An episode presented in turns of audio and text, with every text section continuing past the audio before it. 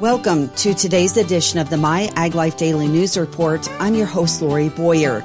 In addition to feature reports, I'll bring you a look at regional and national agricultural news. And the show starts with a look at California agricultural news. Early U.S. pistachio exports currently shine amidst warnings of a global oversupply of demand cannot keep pace with projected supply growth. Growers and industry leaders attending the upcoming American Pistachio Growers meeting in Monterey can expect updates dissecting the reports on early season shipments. David Magana, senior analyst with Rabo Research Food and Agribusiness, called the export numbers from the first four months of the marketing year a good indication that the industry is doing a good job marketing its record crop. Magana pointed to a combination of the smaller U.S. ending stocks and a doubling of Chinese pistachio purchases year over year as good news for the U.S. industry. Chinese exports for the first four months of the new marketing year exceeded 200 million pounds after recording just 79 million pounds in sales the same time last year. Also, positive news from China was the attraction of U.S. pistachios during a Chinese New Year celebration. While Chinese consumers still like fresh cherries coming out of South America during the annual celebration, those fresh cherries come at a premium price. He said that U.S. pistachios are more of a staple for Chinese consumers during this celebration. The U.S. pistachios carry a known higher quality and improved safety standard when compared to foreign sources of pistachios. Export growth to Germany and Spain over the same period was also up. Magana said exports to Germany were up more than threefold to 35 million pounds, with Spanish exports up from 7 million to 13 million pounds. According to Markon Cooperative, iceberg markets are up following reduced yields in the Arizona and California desert regions. Greenleaf and romaine prices are inching higher as well. MFC Greenleaf, iceberg, and romaine are limited. Markon best available is being substituted as needed due to industry wide low weights and diminished quality. Alternating weeks of warm and cold weather, as well as rain and hail, have reduced supplies. Production crews are working slowly through poor field conditions, which has decreased overall yields and pushed markets higher. Elevated levels of bottom rot, dirt, mud, epidermal, blistering, peeling with discoloration, mildew damage, pinking, and mechanical damage are all affecting finished pack yields. Warmer weather is forecast here soon, but additional adverse weather will hit the region later this month. Prices for all three lettuces will continue rising over the next few days. Zembu herbicide from Nichino America Incorporated has been approved for use on rice for weed control by the California Department of Pesticide Regulation. The U.S. Environmental Protection Agency granted an unconditional Section 3 label for this product on August 24th of 2023. Developed by Kyoyu Agri Company Ltd., Zembu is specific to the California rice market, representing significant advancement in weed control technology according to the company, which is revolutionizing for rice farming practices and paving a way for enhanced productivity. Through this partnership with Kyoyu Agri, Nichino America Incorporated was granted the rights to market and sell Zembu in the United States. Zembu fits perfectly as a foundation herbicide when used in a program approach for season long weed control, according to the company. This unique mode of action chemistry targets a broad spectrum of troublesome weeds, including broadleaf weeds, sedges, and grasses. Zembu provides lasting control with a single application on the day of seeding or prior to seeding and offers an excellent option for weed resistance management on rice. Once again, that according to Nichino. A recent report from the Food and Drug Administration has found that a sheep farm was likely a contributing factor in the contamination of onions. The finding came when investigators searched for the cause of a 2020 outbreak of Salmonella Newport foodborne infections associated with red onions from the southern San Joaquin Valley and Imperial Valley in California. The outbreak, which caused 1,127 reported domestic illnesses and 515 reported Canadian cases, is the largest Salmonella outbreak in over a decade, according to the research report. This outbreak is also remarkable because a food vehicle, whole red onions, is a raw agricultural commodity that had not been previously associated with foodborne illness outbreak. The investigation did not occur while packing activities were ongoing. However, visual observations and records review of packing house practices confirmed numerous opportunities for the spread of foodborne pathogens such as salmonella, including signs of animal and pest intrusion, as well as food contact surfaces that had not been inspected, maintained, cleaned, or sanitized as frequently as necessary to protect against the contamination of produce, according to the FDA's report. Thompson International Incorporated, the producer of the onions, cooperated with the FDA throughout the investigation and is continuing to engage with the FDA on the agency's findings and recommendations. The second annual National Sunkist Citrus Day is coming up this Friday, March 1st. It is the longest standing fresh citrus cooperative is celebrating every bite with a culinary challenge and multi-variety display contest. This winter, Sunkist Growers is not just bringing a sunshine to consumers' tables, it's making California grown citrus a star through a game show inspired digital series called Sunkist Matchmakers. With consumers looking to get creative and elevate their at home meals, Sunkist is also revamping its website with a custom landing page that is both informative and interactive. Explore the Matchmaker feature where shoppers compare a Sunkist varietal with a surprise ingredient, sparking real time recipe ideas will have citrus fans rushing to their kitchens, according to the company. Cassie Howard, Senior Director of Category Management and Marketing at Sunkist Growers Incorporated, says that they want to shift the perception of citrus as a one dimensional ingredient and showcase citrus's ability to complement and transform a wide range of meals and occasions throughout significant shopper milestones. Sunkist in season citrus offerings during the winter months extend to both conventional and non organic navels, caras, bloods, lemons, and tangelos. The 76th annual International Orchid Show will return to the Earl Warren Showgrounds in Santa Barbara March 8th through the 10th. Organizers are inviting nature lovers to enjoy a day surrounded by orchids and consider a tax deductible donation to support the show and solidify its future. The theme this year is Orchids, Gems of Nature.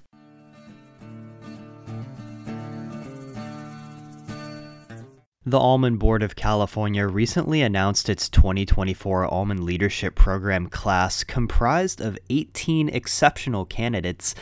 They come from diverse backgrounds across the full range of the industry and include growers and processors, sales representatives, sustainability specialists, company executives, pest control advisors, and more. One of these is Andy Barahate, a process engineer with Central California Almond Growers Association. He shared his journey through the almond industry up to now. My work started as an intern in one of the almond hullers in Scheller up in Sacramento Valley.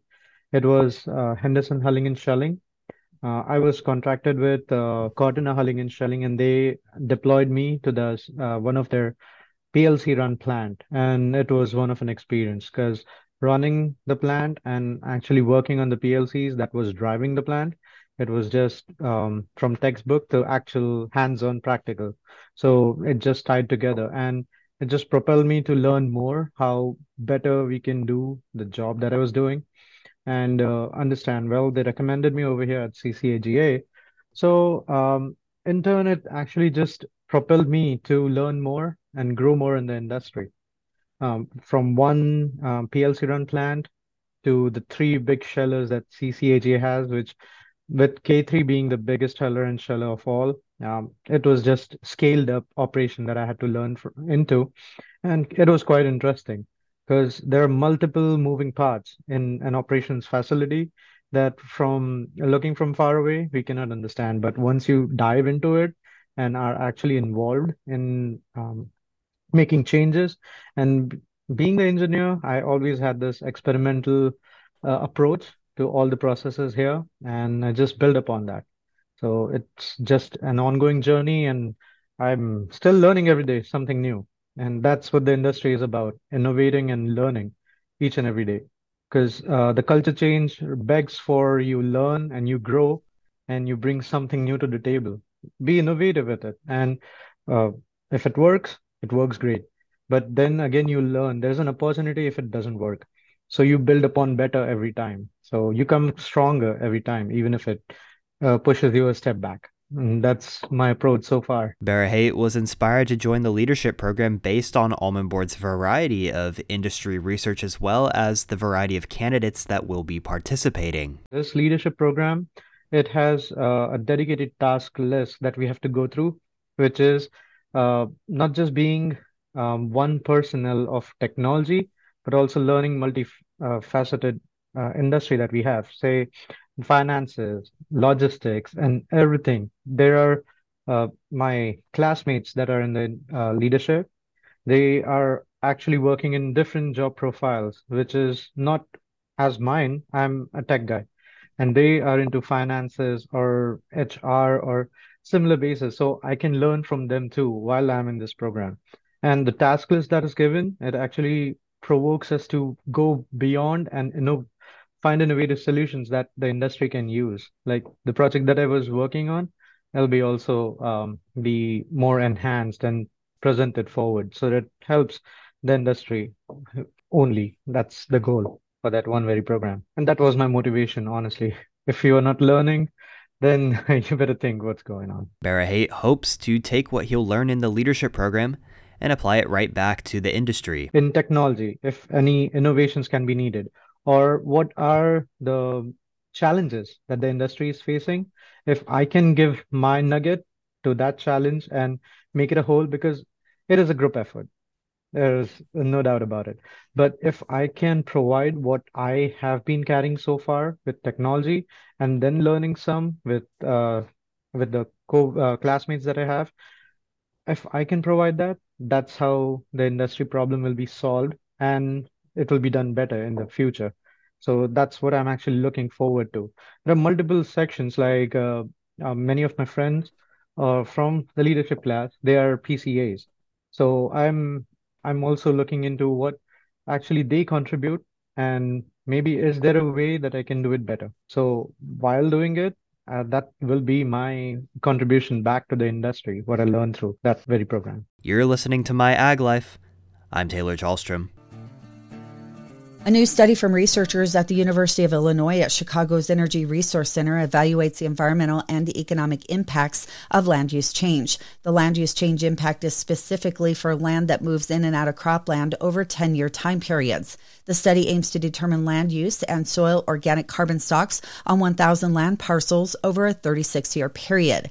As part of the study, they conducted a historical analysis going back to 1985 and found that longer time intervals need to be considered when determining the environmental and economic impact of land use changes. That, according to lead researcher Ken Copenhaver.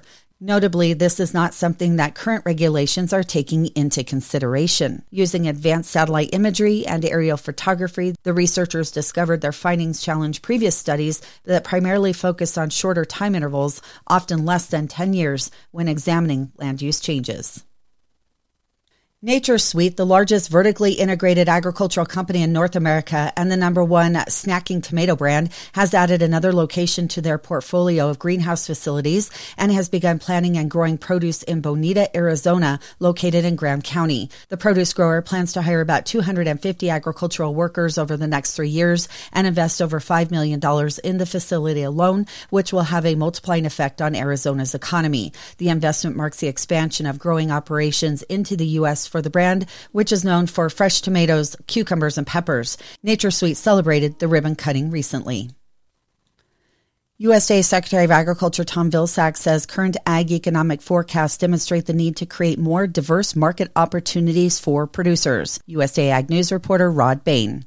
With tightening margins for ag producers expected in 2024, the Agriculture Secretary says this is the reason behind USDA efforts to diversify market opportunities. Producers can participate in this climate smart commodity initiative so essentially their bottom line can be improved by getting paid for things that they're already doing that are sustainable and then maybe get a higher market opportunity. It's why we're creating more opportunities for those farmers to sell directly to consumers and more and more producers are thinking about direct marketing and why we're creating farm to market, farm to school, local food purchasing cooperatives, the Secretary speaking to reporters at the 100th annual USDA Agricultural Outlook Forum adds that additional USDA efforts in areas such as an improved safety net through farm loans and crop insurance is important to assist producers facing shrinking margins. From the Ag Outlook Forum in Arlington, Virginia, I'm Rod Bain reporting for the U.S. Department of Agriculture.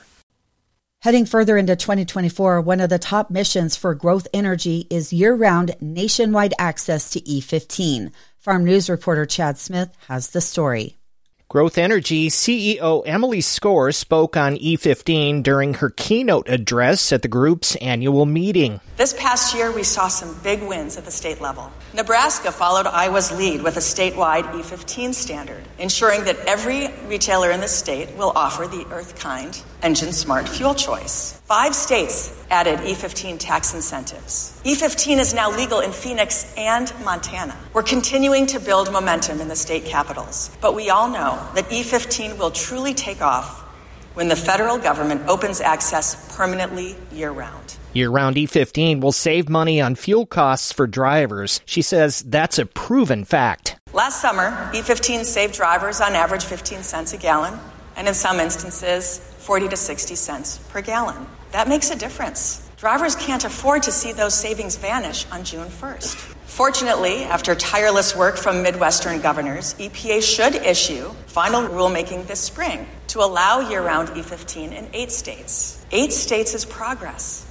but we cannot allow E15 to become a regional niche fuel. Skor says Growth Energy will be advocating for a legislative E15 solution on Capitol Hill. We're continuing our work with lawmakers to achieve what we really need a legislative solution that is permanent, nationwide, and not reversible in court. Because America cannot build a long term energy future one state or one temporary waiver at a time. The biofuel industry has picked up several wins in recent years, but she says more battles are ahead. Winning those battles means great opportunities are yet to come. We've been fighting for the RFS and E15 for many years, and while government is never fast enough for business, we've come a long way, and we're going to keep on battling until we win.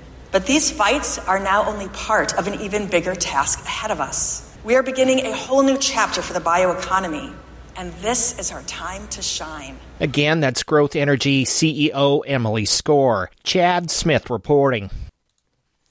Rural Mental Health National Nonprofit Rural Minds was selected as the 2023 Star Coalition Advocacy Organization of the Year and won the prestigious Star Award. This recognition is given to the advocacy organization that's demonstrated exceptional dedication to advocating for those living with mental illnesses, their efforts to fight the mental illness stigma, and who support efforts to expand mental health research. That according to Erica Moore of Star Coalition. Rural Minds Executive Director Chuck Strand says they thank the coalition for the award and recognition of the collaborative work they are doing through Rural Minds to help people in rural communities overcome unique barriers to mental health. Rural Minds founder and chairman Jeff Winton adds that they look forward to the ongoing collaboration with other nonprofits, corporations, and individuals across the country as they confront the growing health issue facing rural America. For more information on the organization, log on to ruralminds.org. A sharp decline in the number of dairy heifers available to replace older cows exiting the U.S. dairy herd could limit any meaningful growth in domestic milk production over the next few years. The number of dairy replacement heifers has fallen over 15% in the last six years to reach a 20 year low, according to data from the USDA's most recent cattle report. While the global demand outlook for U.S. dairy products remains murky due to export market uncertainties, any potential growth opportunities may be stymied by an inability to expand U.S. milk production. According to a new report from CoBank's Knowledge Exchange, the rising cost of rearing dairy heifer calves has far outpaced increases in heifer values over the last several years. That imbalance has prompted dairy farmers to reduce their heifer replacement inventories in large part by breeding more dairy heifers and cows to beef bulls. Contraction in the U.S. beef herd due to drought and other adverse conditions has led to record high prices for beef cattle and retail beef products. Raising dairy heifers has been a losing proposition for most farmers in recent years to the tune of six to nine hundred dollars an animal, according to Corey Geiger, lead dairy economist at CoBank. He says to better manage on farm heifer inventories, dairy farmers have turned to using beef semen on a portion of their dairy herd to reduce the number of replacement heifers. That's enabled farmers to cut costs associated with raising heifers and generate additional income from beef sales. Less than a decade ago, dairy heifers sold for a tidy profit, but costs today mean that they sell a lot less. While heifer rearing cost estimates vary, they are all trending upward. University of Wisconsin Extension survey data from from 1999 to 2015 found the total cost to raise a dairy heifer from birth to entering the milk herd climbed from $1,360 to $2,510 a head. Meanwhile, heifer values have not kept pace with higher rearing costs from April of 2018 to January of 2022. The sale price of dairy heifers never exceeded $1,400 a head, according to USDA's agricultural prices report. The discrepancy between rearing costs and sale value led to a prolonged and steady decline decline in replacement heifers in recent years. The steep drop in heifer supply went largely unnoticed until recently when dairy farmers were looking to buy now scarce replacements. As a result, dairy replacement prices have now jumped to an eight year high, with USDA data and auction market reports ranging from $1,890 to $28 a head. These higher replacement values will likely be in place for the foreseeable future, given the tight supply.